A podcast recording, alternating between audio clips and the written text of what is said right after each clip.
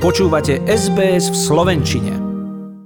Veľká noc je najväčším kresťanským sviatkom a možno si aj vy z detstva pamätáte, keď vám rodičia, či už na Veľký piatok alebo na Bielu sobotu, zakazovali počúvať rádio, pretože by sa tým narušila smutná spomienka na Kristovú smrť. Ale potom prišla veľkonočná nedeľa a po nej pondelok a tam už sa to potom obrátilo a pôst prešiel do hojnosti, smútok do radosti, na oslavu Kristovho zmŕtvych vstania. No a tie všetky ostatné tradície, ktoré možno nie sú úplne cirkevné, máme všetci lepšie alebo horšie vpísané do pamäte. A ja som veľmi rada, že pozvanie do nášho sviatočného vysielania prijala autorka kníh o slovenských tradíciách, etnologička Katarína Nádaska. Srdečne vás pozdravujem na Slovensko. Dobrý deň prajem a ďakujem veľmi pekne za pozvanie na rozhovor. Sme v Sydney, ale vysielame pre Slovákov v celej Austrálii, ktorí možno prišli z rôznych kútov Slovenska. Keby sme si teraz odmysleli, že je pandémia, keby sme na ňu úplne zabudli, ako by to dnes na Slovensku vyzeralo? No, veľkonočné sviatky sú sviatkami nielen cirkevnými, ale aj rodinnými, takže na Slovensku by bolo veľmi živo, už by sa schylovalo k tomu, že cesty by boli preplnené autami a ľudia by sa vracali k svojim blízkym.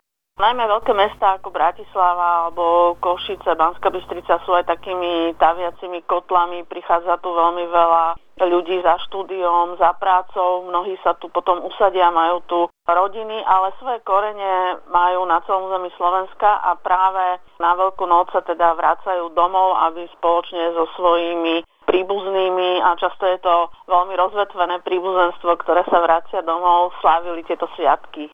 Takže vtedy sú tie zápchy na cestách a preplnené vlaky a nedajú sa kúpiť miestenky vo vlakoch. To si pamätám spred 2 rokov. Nebola som síce na Veľkú noc, ale takisto tam bol štátny sviatok a nevedela som sa dostať z Martina do Bratislavy, tak naspäť. Je to stále rovnaké. Samozrejme, za bežných okolností by to bolo presne tak, ako popisujete. Keď sa teda skúsime preniesť takých možno 100-150 rokov dozadu, keď to bolo celé úplne inak a nebolo všetko také náročné z hľadiska dopravy a prepravy ľudí a všetci boli naozaj tam pri tom svojom otcovi a mame, pri babke a detkovi. Aké tie tradície boli vtedy na Slovensku? Ako veľmi sa to zmenilo za tých 100-150, možno viac rokov? Upravte ma, ak sa mýlim.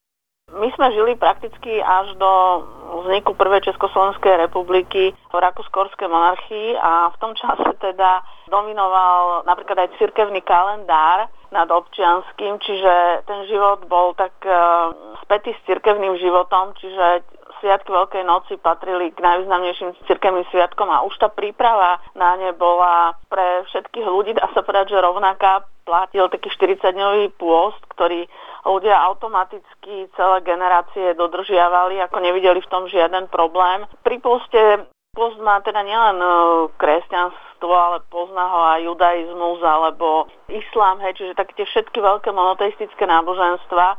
A ten pôst je vlastne takou prípravou práve na vyvrcholenie slávenia toho, čo nasleduje, čiže nejakých významných sviatkov. V minulosti sa teda asi tak klasicky počas pôstu nejedlo mäso s výnimkou vodných živočíchov, čiže spomeniem napríklad v okolí Bratislavy, aj v samotnej Bratislave, bolo tak začiatkom 20. storočia úplne bežné, že sa varila pôstna kapustnica s žabými stehienkami, pretože chlapci v mlákach nachytali žaby a mami ich potom upravili do chutnej plosnej kapustnice. A rovnako obľúbení boli napríklad raky, ktoré sa konzumovali počas pôstu, alebo v Bratislave sa nám zachoval starý recept na pôstny slimačí kaviár. To znamená, že západné Slovensko je známe tým, že je tu veľa vinohradov, viníc a v minulosti teda vinohradníci a vinári počas jesene pozbierali slimákov a v zime ich nechali vyčistiť v takých súdoch a na jar potom ich manželky predávali na trhoch týchto čistých slimákov, ktorí išli na dračku, pretože opäť sa konzumovali ako pôstne jedlo. Takže hoci by sme si mohli povedať, že žabie stehienka, slimáky, raky nám môžu znieť tak exoticky a skôr by sme ich radili k francúzskej kuchyni, tak treba povedať, že naozaj pred tými 100 rokmi to bolo jedlo chudobných ľudí, úplne bežné, obyčajné jedlo, ktoré sa konzumovalo najmä počas pôstu. To ste ma veľmi prekvapili. To normálne som zostala 2 sekundy ticha, pretože akokoľvek poznám tie tradície a snažím sa o nich čítať z roka na rok, tak toto som ešte nikde nepočula. Ja mám viac menej Veľkú noc spojenú iba s tou údenou šunkou, s tým blahobytom, s tými vajíčkami, s tým pečeným barančekom alebo s tým jahniatkom, ktoré je pocukrované veľmi štedro. To sú všetko symboly Veľkej noci. Odkiaľ sa napríklad tie vajíčka alebo tá údená šunka objavili práve počas tej Veľkej noci? Vajíčko je takým symbolom života a treba povedať, že ja to len tak v krátkosti vysvetlím, že Veľká noc my ju vnímame ako kresťanský sviatok, ale práve ten veľkonočný pondelok so svojimi tradíciami je sviatkom starým, pochádza vlastne ešte z toho predkresťanského obdobia, tak je to aj s tými vajíčkami. Archeológovia vo viacerých svojich hrobových nálezoch našli zvyšky škrupiniek z vajíčka, ktoré teda modernými metódami identifikovali, dokonca ich farbu, že boli zafarbené na červeno, čiže taká tá najstaršia farba napríklad vajíčok bola práve červená. A ono sa nám to aj zachovalo vlastne v slove kraslica, z ruského slova krásny, čo znamená červený. To znamená, že v tom kultúrnom areáli slovanskom naozaj treba povedať, že to vajíčko znamenalo symbol jary, nového života, symbol znovuzrodenia. A toto potom prevzalo teda samozrejme aj kresťanstvo, ale dá sa povedať, že do tých ľudových zvykov, čiže nie oficiálne do cirkevnej náuky, ale do takýchto ľudových zvykov, že tie vajíčka sa teda maľujú a dávajú sa ako také poďakovanie šíbačom a polievačom. A napríklad, čo sa týka jahňatka, tak všetky mláďatka sa väčšinou teda rodia takto na jar, čiže takto bolo s zajačikmi, s kuriatkami a práve s tými jahňatkami, čiže opäť je to tá symbolika nového života. Ale treba povedať, že nie až tak dávnej minulosti, ale tak ako ste hovorili, že práve pred tými 100-150 rokmi bolo štandardným jedlom veľkonočným na veľkonočnú nedeľu pečené jahňatko a bolo to rozšírené takmer na celom území Slovenska. Bola to symbolika, keďže kresťanstvo vyšlo z judaizmu. Pred kresťanskou Veľkou nocou sa slávi aj tzv. Židovská Veľká noc, kde si podľa Biblie Židia pripomínajú vyvedenie Izraelitov z egyptského zajatia. A tam jedna z tých posledných 7 rán židovských, lebo vieme, že Egypťania nechceli pustiť Izraelitov dobrovoľne, tak nakoniec sa to skončilo síce odchodom, ale ešte predtým anjel smrti teda zabil všetko prvorodené. A práve Boh povedal Izraelitom, že aby si na cestu pripravili pečené jahňatko a jeho krvou, aby spotreli veraje dverí. A ten anjel smrti, keď bude prechádzať v noci tadiaľ, tak takéto dvere a ich obyvateľov ušetrí vlastne. Takže to jahňatko má symboliku v judaizme a má potom veľkú symboliku aj v kresťanstve, pretože podľa Biblie sa Kristus prirovnáva jednak k dobrému pastierovi, ktorý sa stará o svoje stádo, ale jednak, a to vzhľadom na túto Veľkú noc, vlastne sa hovorí, že Kristus išiel na kríž ako dobrovoľne, ako to jahniatko vedené na porážku, čiže tá symbolika tu je. A práve aj kvôli tomu sa to jahniatko veľmi dlho, tá tradícia pečených jahniat alebo pečených kozliatok udržiavala. A žiaľ dnes teda je nahradené práve tým piškotovým baránčekom, čiže v tej pečenej podobe, ktorú si pripravujú slovenské rodiny v podstate ako symbol Veľkej noci dodnes. Ako symbol obetovania Ježiša za nás všetkých ľudí. Ako je to so šíbačkou? Nás sa v Austrálii veľmi často ľudia pýtajú, čo je to za zvyk, čo je to za čudný zvyk, vyznieva im to veľmi násilne, nerozumejú tomu. Toto sú názory dokonca, ktoré sa objavujú v poslednej dobe veľmi často na Slovensku a najmä od mladých dievčat a žien. Tak ja sa to pokúsim tak v rýchlosti vysvetliť. Šívanie a polievanie, aj keď môže vyzerať naozaj brutálne, alebo sa to tak javiť, ale ide vlastne o veľmi starý zvyk, ktorý sa časom tak trošku už pokrivil. Takže je z toho v niektorých lokalitách na Slovensku možno práve taký paškvil, ale tá prapodstata bola úplne iná, bola veľmi pozitívna. Na jar, ako sme už spomínali, vzniká nový život. Pravdepodobne to šíbanie a polievanie v určitej podobe poznali už aj starí Slovania v tej predkresťanskej dobe. Oni ale nerozlišovali 4-ročné obdobia, oni poznali len zimu, ktorá pre nich predstavovala smrť, hlad, choroby, čo bolo celkom pochopiteľné, lebo však v zime sa žilo len z tých zásob, ktoré tí ľudia mali. A naopak poznali potom leto, ktoré pre nich zase predstavovalo život, proste dostatok jedla, zdravie, teplo. Takže robili som viaceré také úkony na to, aby tá zima čím skôr odišla. To bol napríklad úkon vynášania moreny, ktorá predstavovala, bola symbolom práve tej zimy. Potom to bol úkon prinášania letečka, čiže taký špeciálny úkon, kedy sa spievali piesne a tance, aby to leto prišlo čím skôr, aby sa vrátilo. No a do tretice, to, čo nám zostalo z naozaj Čiach starých Slovanov, je práve to šibanie a polievanie. V lete, keď sa rodinový život, tak mal slobodný mladenec, lebo šibačka a polievačka sa kedysi týkala výlučne mladých ľudí, čiže slobodných mladencov a slobodných dievčat. Tak slobodný mladenec mal si zobrať prútik, ktorý bol naliatý čerstvou miazgou. A vlastne týmto prútikom sa mal dotknúť tela mladej devy, mal sa dotknúť jej rúk, aby sa jej v práci darilo, aby bola usilovná, šikovná. Mal sa dotknúť tým prútikom jej bokov, aby keď príde čas, porodila veľa zdravých detí. A mal sa dotknúť jej nôh, aby ju tie nohy niesli a aby bola zdravá. Čiže to bol ten prapôvodný účinok a účel šibania. Silu, energiu mladého muža prostredníctvom mladého rozvitého prútika preniesť na telo ženy. No a na Slovensku teda máme takú špecialitu, že na tom západnom Slovensku bola tá tradícia vlastne šibania. Stredné Slovensko, tam išla taká pomyselná hranica, tam sa aj šibalo, aj polievalo. A na východnom Slovensku v minulosti dominovala práve tá polievačka. Zase princíp bol úplne rovnaký. Ale keďže to východné Slovensko je trošku bližšie pri tej východnej časti k Ruska, ktorú obývajú východní Slovania, čiže myslíme európsku časť Ruska, tak tam sa preniesol ten zvyk toho polievania. Totižto tá voda, brala sa vždy voda z prameňov alebo zo studničiek, z riek, čiže tzv. Živá voda. Živá voda, ktorá tečie, ktorá poskakuje, ktorá iskrí, a preto sa tie dievčatá vlastne mali poliať touto vodou, aby boli zdravé, krásne, šikovné, aby sa im práca darila. Čiže v podstate to isté, čo sme hovorili pri tom šíbaní, len rozdiel bol ten prostriedok, že namiesto prútika sa používala tzv. Tá živá voda z tečúceho prameňa. Áno, ten dobrý úmysel potom vďaka tomu, že dievčatá samozrejme chlapcom za také niečo ponúkali vajíčka, aj pálenku. Ten dobrý úmysel sa potom zmenil na niečo dramatickejšie, čo už si pamätáme viaceré. Ale mne sa pritom páčili tie krásne veršíky. Maľované vajíčko, pekný boštek na líčko, k tomu zdravia moc a veselú veľkú noc. Alebo som našla ešte jednu. Toto vajce maľované, to je z lásky darované. Od koho, od toho, čože koho do toho. To vajíčko dám, koho rada mám. To sú nádherné veršiky však.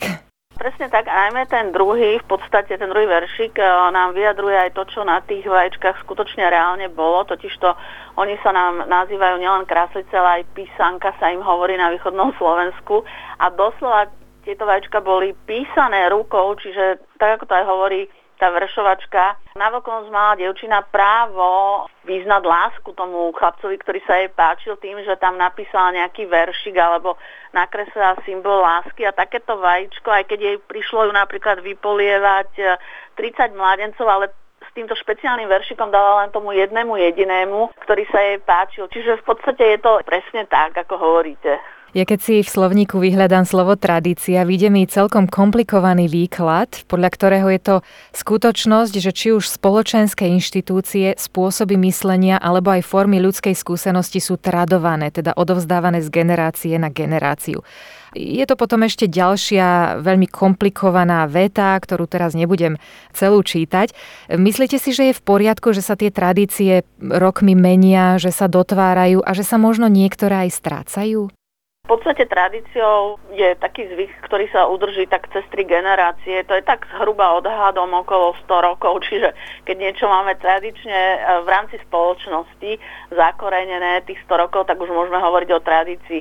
Tradície sú obyčajne veľmi stabilné, čiže napríklad presne ako sme si hovorili, to šibanie, polievanie, to je tradícia veľmi stará, hej, ako odhadujeme, že naozaj pochádza z toho predkresťanského obdobia, a vidíte, ako sa táto tradícia udržala, v podstate dá sa povedať, že aj v tejto našej dnešnej high-techovej spoločnosti, čiže úplne v modernej dobe. Avšak samozrejme aj ona sa nám veľmi výrazne mení. Mení sa napríklad v tom, že to šibanie a polievanie je dnes už v rámci celých rodín, čiže aj ženatí muži chodia šívať, malí chlapci chodia šívať. A zmenilo sa nám tie dary za šíbačku. Niekedy to bolo naozaj ručne robené, malované vajíčko. Bola to prestíž napríklad slobodného dievčaťa. Jedna z takých jej zručností bolo to, že mala vedieť krásne vymalovať tie vajíčka, aby ich mohla potom rozdať šíbačom a polievačom. A dneska je skôr vlastne takým unikátom, keď muž za šíbanie dostane ručne malované vajíčko. Čiže sú tam, tie zvyky sa v tomto zmenili, že malým šíbačom sa dávajú rôzne čokoládové vajíčka, zajačiky, prípadne peniaze. To je začiatok 30. rokov 20. storočia, potom sa začínajú nám objavovať v tej výslužke aj peniaze. Spočiatku sa dávali vlastne malým chlapcom takých chudobnejších rodín, ale neskôr sa to stalo v podstate akoby takým kódexom, hej, bolo to úplne bežné. Takže vidíme, že sa nám menia tie vekové kategórie, ktoré chodia šíbať, menia sa nám výslužky, no a do tretice to, čo sa niekedy vnímalo ako také pohostenie, čiže iba veľmi symbolické, tak sa stáva tiež takou normou, dá sa povedať, a potom mnohí tí šíbači to tak nezvládajú celkom. A ešte teda by som povedala takú základnú vec, že viete, úzusom v minulosti bolo, že šíbať a polievať sa chodilo za v podstate úsvitu, ale trvalo to celé len do 12. hodiny na poludnie, čiže ako odbil zvon o 12. tak bol koniec. Proste popoludní sa už nepatrilo a už ani nikto nechodil šíbať. Ale toto sa tiež dneska mení, hej. Čiže vidíme, že áno, tradícia nám zostala, ale ona sa veľmi, veľmi mení. A potom je tu aj tá druhá vec, že mnohí ľudia už v podstate ani nevedia, že prečo sa chodí šíbať a polievať. Že teda povedal, však je to taká tradícia, ale prečo to je, tak to už v podstate im je takou neznámou. A ja som veľmi rada, že ste nám túto otázku dnes zodpovedali. Tak krásne sa to počúva. Ako ste sa dostali k štúdiu etnológie? Tipujem, že odpoveď je veľmi jednoduchá. Bavia vás rozprávky, povesti, rada chodíte do múzea. Je to tak? Ja som po gymnáziu išla študovať. Mala som také šťastie, že sa otvárala taká kombinácia, dvojkombinácia štúdína, ktorá už vlastne dnes ani neexistuje. A volalo sa to, že história, etnológia. A išla som teda študovať najmä kvôli dejinám, pretože ja som sa špecializovala na stredoveké dejiny. A keďže to bola dvojkombinácia, tak som musela robiť dve diplomové práce a dvojo štátnic, ale vyplatilo sa to, pretože je to nádherné spojenie dvoch vedných odborov. A dá sa povedať, že ja mám také veľké šťastie v živote, pretože pracujem aj v tej oblasti, ktorá ma vlastne veľmi baví. A je počuť, že vás to veľmi baví. Ďakujeme vám veľmi pekne, ale ešte vám predsa len nedám odísť. Povedzte nám niečo o vašich knihách, aby tí poslucháči, ktorých určite dnešný rozhovor zaujal, mali možnosť prečítať si niečo viac. Vy ste tých kníh vydali niekoľko. Áno, je to myslím, že okolo 8 kníh, takých monografií.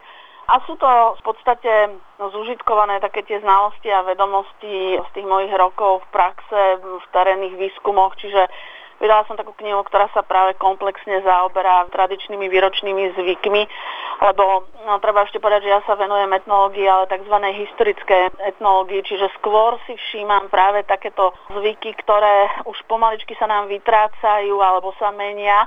Takže jednu knihu som venovala v podstate celému takému slovenskému roku, aj tak sa to volá, že slovenský rok vo zvykoch a obradoch. A druhá kniha je vlastne o rodinných zvykoch, čiže ako to niekedy bolo, keď sa narodilo dieťa, ako sa vychovávali deti, aká bola svadba a tak ďalej. No a potom mám knihy o ľudovej mágii, to je tiež taká zaujímavá oblasť, o tom, že kto to boli bosorky a bosoráci a takéto veci, ako ich vnímali na Slovensku ľudia. No a potom mám knihu, ktorej som sa dostala tak veľmi neštandardne, pretože ja sa musím priznať, že ja som veľmi ľava na varenie. Proste varím len také jednoduché jedlá a musím sa priznať, že ma to ani vôbec nebaví. A napriek tomu mi vyšla kniha tradičných ľudových receptov, ale ja som sa k tým receptom dopracovala v podstate práve tak, ako som chodievala tie dlhé roky po Slovensku, po terénnych výskumoch. A viete, aké sú ženy, sú na Slovensku mimoriadne také pohostinné, že proste ako cudzí človek som prišla do domácnosti a každý sa snaží toho návštevníka uhostiť. A je to aj tak, ako sa hovorí, že host do domu, boh do domu. No a tak už prišla reč samozrejme aj na tú domácu kuchyňu a takto sa mne podarilo počas rokov zozbierať pomerne veľké množstvo tradičných ľudových receptov, ktoré sú fantastické, lebo sú varené, tie recepty sú pripravované práve z takých tých lokálnych a sezónnych potravín a to je to, čo všetci potrebujeme, taký ten návrat k tomu. No a potom ešte teda mám knihy, ktoré sa týkajú takých mikrodejín Slovenska, tých jednotlivých regiónov, čiže ktoré som teda napísala s pánom profesorom Michálkom, ktorý je veľkou postavou v slovenskom folklóre. Takže to by bolo asi tak všetko. Hovorí autorka a etnologička Katarína Nádaska. Je veľmi príjemné počúvať vás a verím, že sme urobili radosť aj našim poslucháčom. Želám vám, aby ste mali požehnanú Veľkú noc a ako sa hovorí v jednom vinšíku, sladké koláče, ohybné korbáče, vodu studenú, šunku údenú, veľa radosti a málo starosti. Ďakujem veľmi pekne. Snáď už sa nám život vráti do normálnych koľají a budeme sa môcť aj my vrátiť k sláveniu tých tradícií, tých krásnych tradícií, o ktorých nám dnes Katarína Nádaska rozprávala tak, ako si to tie tradície zaslúžia. Ďakujeme ešte raz. Ďakujem aj ja za pozvanie na rozhovor. Chcete počuť viac relácií ako táto? Počúvajte cez Apple Podcast, Google Podcast, Spotify alebo kdekoľvek získajte svoj podcast.